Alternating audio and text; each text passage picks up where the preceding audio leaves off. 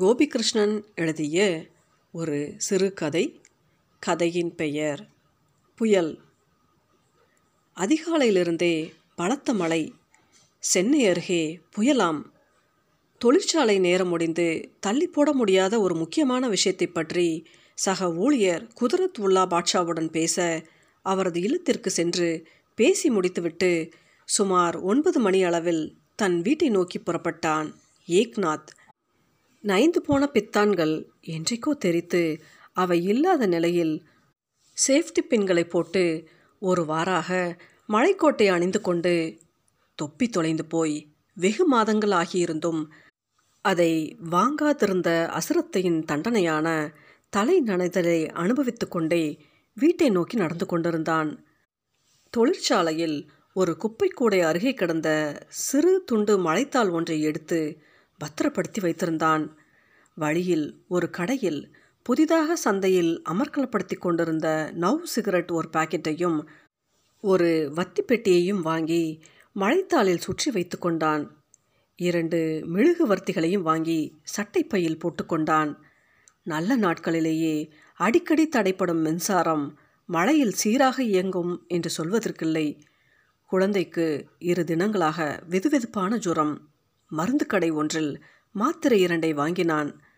ஜுரத்தால் அவதிப்படும் குழந்தையை ஏதோ ஒரு வகையில் சந்தோஷப்படுத்தி உற்சாகத்துடன் இருக்க செய்ய வேண்டும் என்று தோன்றவே ஒரு கடையில் கேட்பரிஸ் மில்க் சாக்லேட் ஒன்றை வாங்கினான். சிகரெட் ஒன்றை பெட்டியிலிருந்து கவனத்துடன் உருவி மலை சொட்டுகளிலிருந்து அதை அரைக்குறையாக ஒருவாறு காத்து கைகளை குவித்து பற்ற வைத்துவிட்டு நடந்து கொண்டிருந்தான். வீட்டை அடைய இன்னும் ஒரு டொக்கு சந்தையும் ஒரு நீண்ட சந்தையும் இரண்டு சிறு சந்துகளையும் கடக்க வேண்டும். வழியில் ஒரு மளிகை கடை. வீட்டில் காஃபி பொடி, சர்க்கரை காலையில் கொஞ்சம் தான் மீதம் இருந்தது.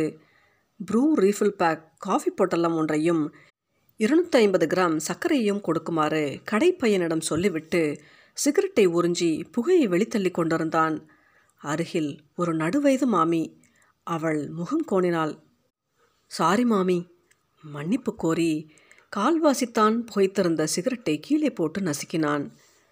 வீட்டின் மிக அருகாமையில் வந்ததும் நேற்று நடந்த ஒரு சம்பவம் நினைவுக்கு வந்தது. அவன் வீட்டுக்கு நான்கு வீடு தள்ளி ஒரு வீட்டின் முன் கிட்டத்தட்ட தெருவின் முழு அகலத்தையும் அடைத்தபடி ஒரு பெரிய கோலத்தை ஒரு பெண்மணி போட்டு கொண்டிருந்தாள் லயித்து. ஏக்நாத் கவனமாக கோலக்கோடுகள், புள்ளிகள் முதலியவைகளை தவிர்த்து ஏடாக்கூடமாக கால் வைத்ததில் கீழே சாயப்போய் ஒருவாறு சுதாரித்து கொண்டு கோலத்தின் மேல் கால் பாவாமல் சிரத்தையுடன் தாண்டி நடந்து கடந்தான். மணி தோராயமாக ஒன்பது முப்பது.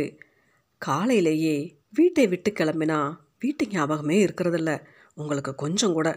நான் ஒருத்தி இருக்கேங்கிற நினைப்பே உங்களுக்கு சுத்தமாக மறந்தாச்சுன்னு தோன்றது. நீங்கள் சீக்கிரம் வரணும்னு நான் வேண்டாத தெய்வங்க இல்லை. சோனா புரிந்து தள்ளினாள். ஆனால் இன்றைக்கி என்ன விசேஷம்? நான் சீக்கிரம் வரணும்னு சாமிங்களை வேண்டிக்கிற அளவுக்கு எனக்கு என்ன திடீர் முக்கியத்துவம்? இது ஏக்நாத். ஒன்றுமில்ல, சொல்கிறேன்.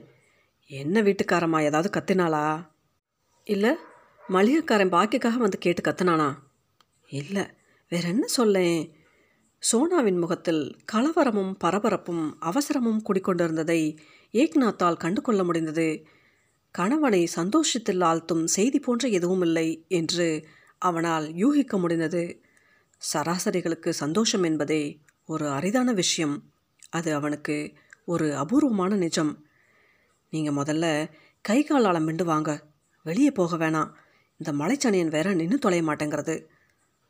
சோனா சொன்னபடி சமையற்கட்டின் முன்பகுதியில் முகம் கை கால் அலம்பிக்கொண்டு தலையை துவட்டி கொண்டு ஏக்நாத் நாற்காலியில் அமர்ந்து கொண்டான். சோனா ஏக்நாத்தின் மனைவி.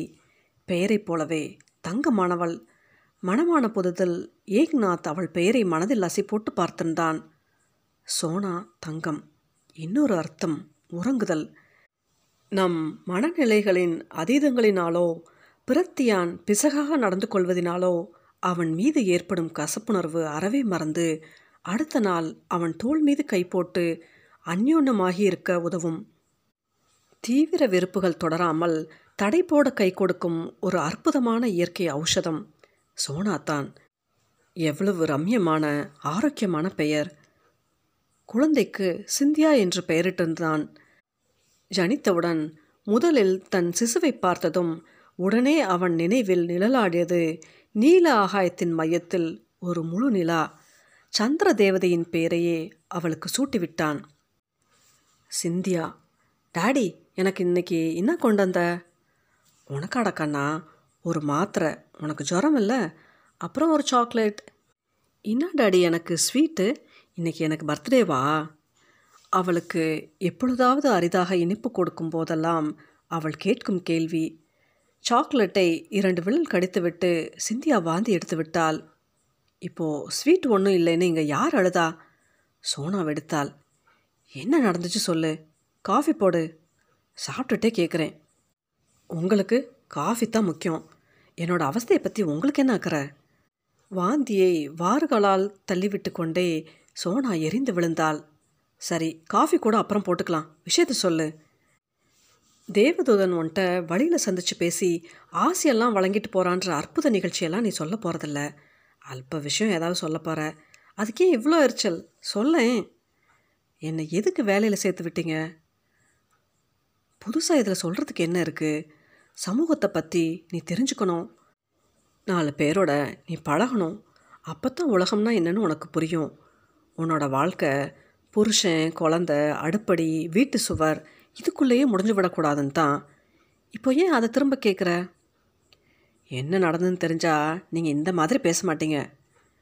நான் என்ன ஏசுநாதரா? பார்க்காமலே எல்லாத்தையும் தெரிஞ்சுக்க சொன்னால் தானே தெரியும். இன்றைக்கி நர்சிங் ஹோமில் அந்த theatre technician rascal Govindan duty ரூமில் நர்ஸு பொண்ணுங்கள்கிட்ட அம்மனமாக போஸ்ட் கொடுத்துட்டு நிற்கிற ஒரு வெள்ளைக்காரச்சி ஒருத்தி ஃபோட்டோவை காட்டினான். அந்த நாளும் சிரித்து குழஞ்சி நெளிகிறதுக்க வெக்கங்கட்ட ஜன்மங்க. இதுக்கே இவ்வளோ கத்தல்? கோவிந்தன் ஒன்ட்ட ஒன்று காட்டலையே. ஓ, அந்த கன்றாவி வேறு நடக்கணும்னு உங்களுக்கு ஆசையோ? நீ இன்றைக்கி நல்ல மூடில் இல்லை, கொஞ்சம் தண்ணி சாப்பிட்டு அமைதியாரு. அந்த டாக்டருக்கெல்லாம் பேரம் பேத்தி எடுத்தாச்சு, ஹார்மோன் இன்ஜெக்ஷன் போட்டுட்டு ஹெட் ஸ்டாஃப்கிட்ட. அதுக்கு ஊரில் ரெண்டு பசங்க படிச்சுட்டு இருக்கு, அதோட ராத்திரியில் குடும்பம் நடத்துகிறானா? என்ன பதில் சொல்வதென்று புரியாத நிலையில் ஏக்நாத் சிகரெட் ஒன்றை பற்ற வைத்து கொண்டான். உங்களுக்கு என்ன, ஸ்மோக் பண்ணினா எல்லாம் தீர்ந்து போச்சு. நான் இங்கே கடந்து குமுறின்னு இருக்கேன். நர்சிங் ஹோம்லேருந்து கிரச்சுக்கு வந்து சிந்தியாவை அழைச்சிட்டு மலையில் நனைஞ்சு வீட்டுக்கு வந்துட்டு இருந்தேன். கொட்டுற மலையில் குடம் இருந்து ஒன்று தான், இல்லாட்டியும் ஒன்று தான். ரோட்டில் ஆள் நடமாட்டல்ல. ஒரு ஆள் பேண்ட் ஷர்ட் போட்டுண்டு கையில் ஒரு சிகரெட்டோட காரில் உட்காந்துக்கிட்டு ஜன்னல் கதவெல்லாம் ஏற்றி மூடி வச்சுட்டு சுட்டு விரலை வளைச்சு, மேடம் ஒரு நிமிஷம் இங்கே வரீங்களான்னு கூப்பிட்டது. யாரை கூப்பிட்றான்னு திரும்பி பார்த்தா, மேடம் உங்களைத்தான். ஒரு நிமிஷம் கிட்டத்தான் வாங்கலேன்னுது.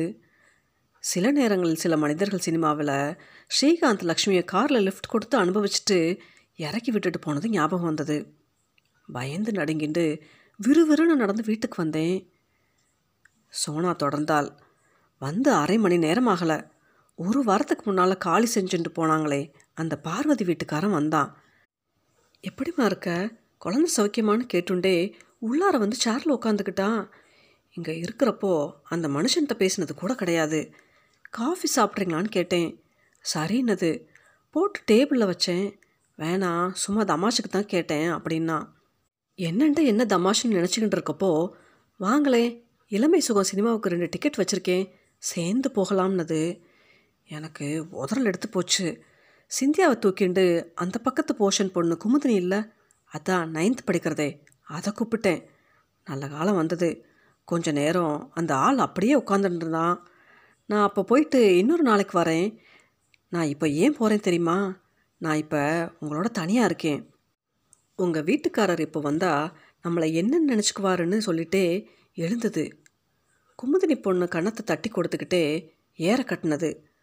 அந்த பொண்ணு சொல்கிறது, அந்த மனுஷன் நல்லவனாம், குடிச்சிட்டு வந்ததுனால இப்படி நடந்துக்கிட்டு தான். சோனா இன்னும் முடிக்கவில்லை.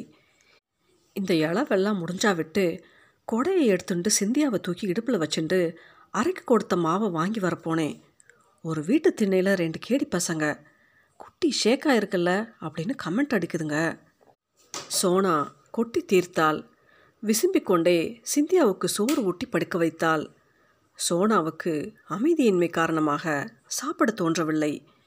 ஏக்நாத்துக்கும் துக்கம் மனம் பூராவும் வியாபித்திருந்த நிலையில் சாப்பாட்டு சிந்தனைக்கே இடமில்லாமல் போயிற்று. படுக்கையில் கிடந்தார்கள். சோனா ஏக்நாத்திடமிருந்து ஏதோ ஒரு பதிலை எதிர்பார்த்தாள். சமூகம் இன்னைக்கு உங்ககிட்ட அதோட விஸ்வரூபத்தை காட்டியிருக்கு, அவ்வளவுதான், தூங்கு, எல்லாம் சரியாக போகும் என்றான். உலகத்தை தெரிஞ்சுக்கணும்னுங்களே, புரிஞ்சுக்கிட்ட வரையிலும் சகிக்கலை. அவள் கண்களில் கசிந்த நீரை துடைக்கக்கூட திராணி இல்லாமல் கிடந்தான் ஏக்நாத். ஏக்நாத் பாவமே செய்யாத புண்ணிய ஆத்மா அல்ல.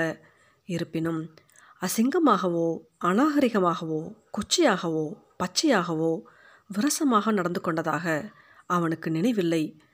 அப்பா பண்ணின பாவம் பிள்ளையின் தலைமேல் விடியும் என்று சொல்ல கேட்டிருக்கிறான். கணவன் செய்த பாவம் மனைவி தலைமேல் விடியும் என்று எந்த பெரியவரும் சொன்னதாக கேள்வி இல்லை. மேலும் சமீபத்தில் ஒரு மாமி மனம் கோணாமலும் ஒரு பெண்மணி உளம் நோகாமலும் அவன் அனுசரணையுடன் நடந்து கொண்டிருந்திருக்கிறான். இதற்கு சன்மானம் கிடைக்காவிட்டாலும் கேடாவது விளையாமல் இருந்திருக்கலாம். கடைசியில் ஒன்றும் செய்ய தோன்றாமல் சாக்கடையில் உழலும் பன்றிகள் என்று சற்று உறக்கவே கத்தினான். ஏக்நாத்தால் இயன்றது அவ்வளவே.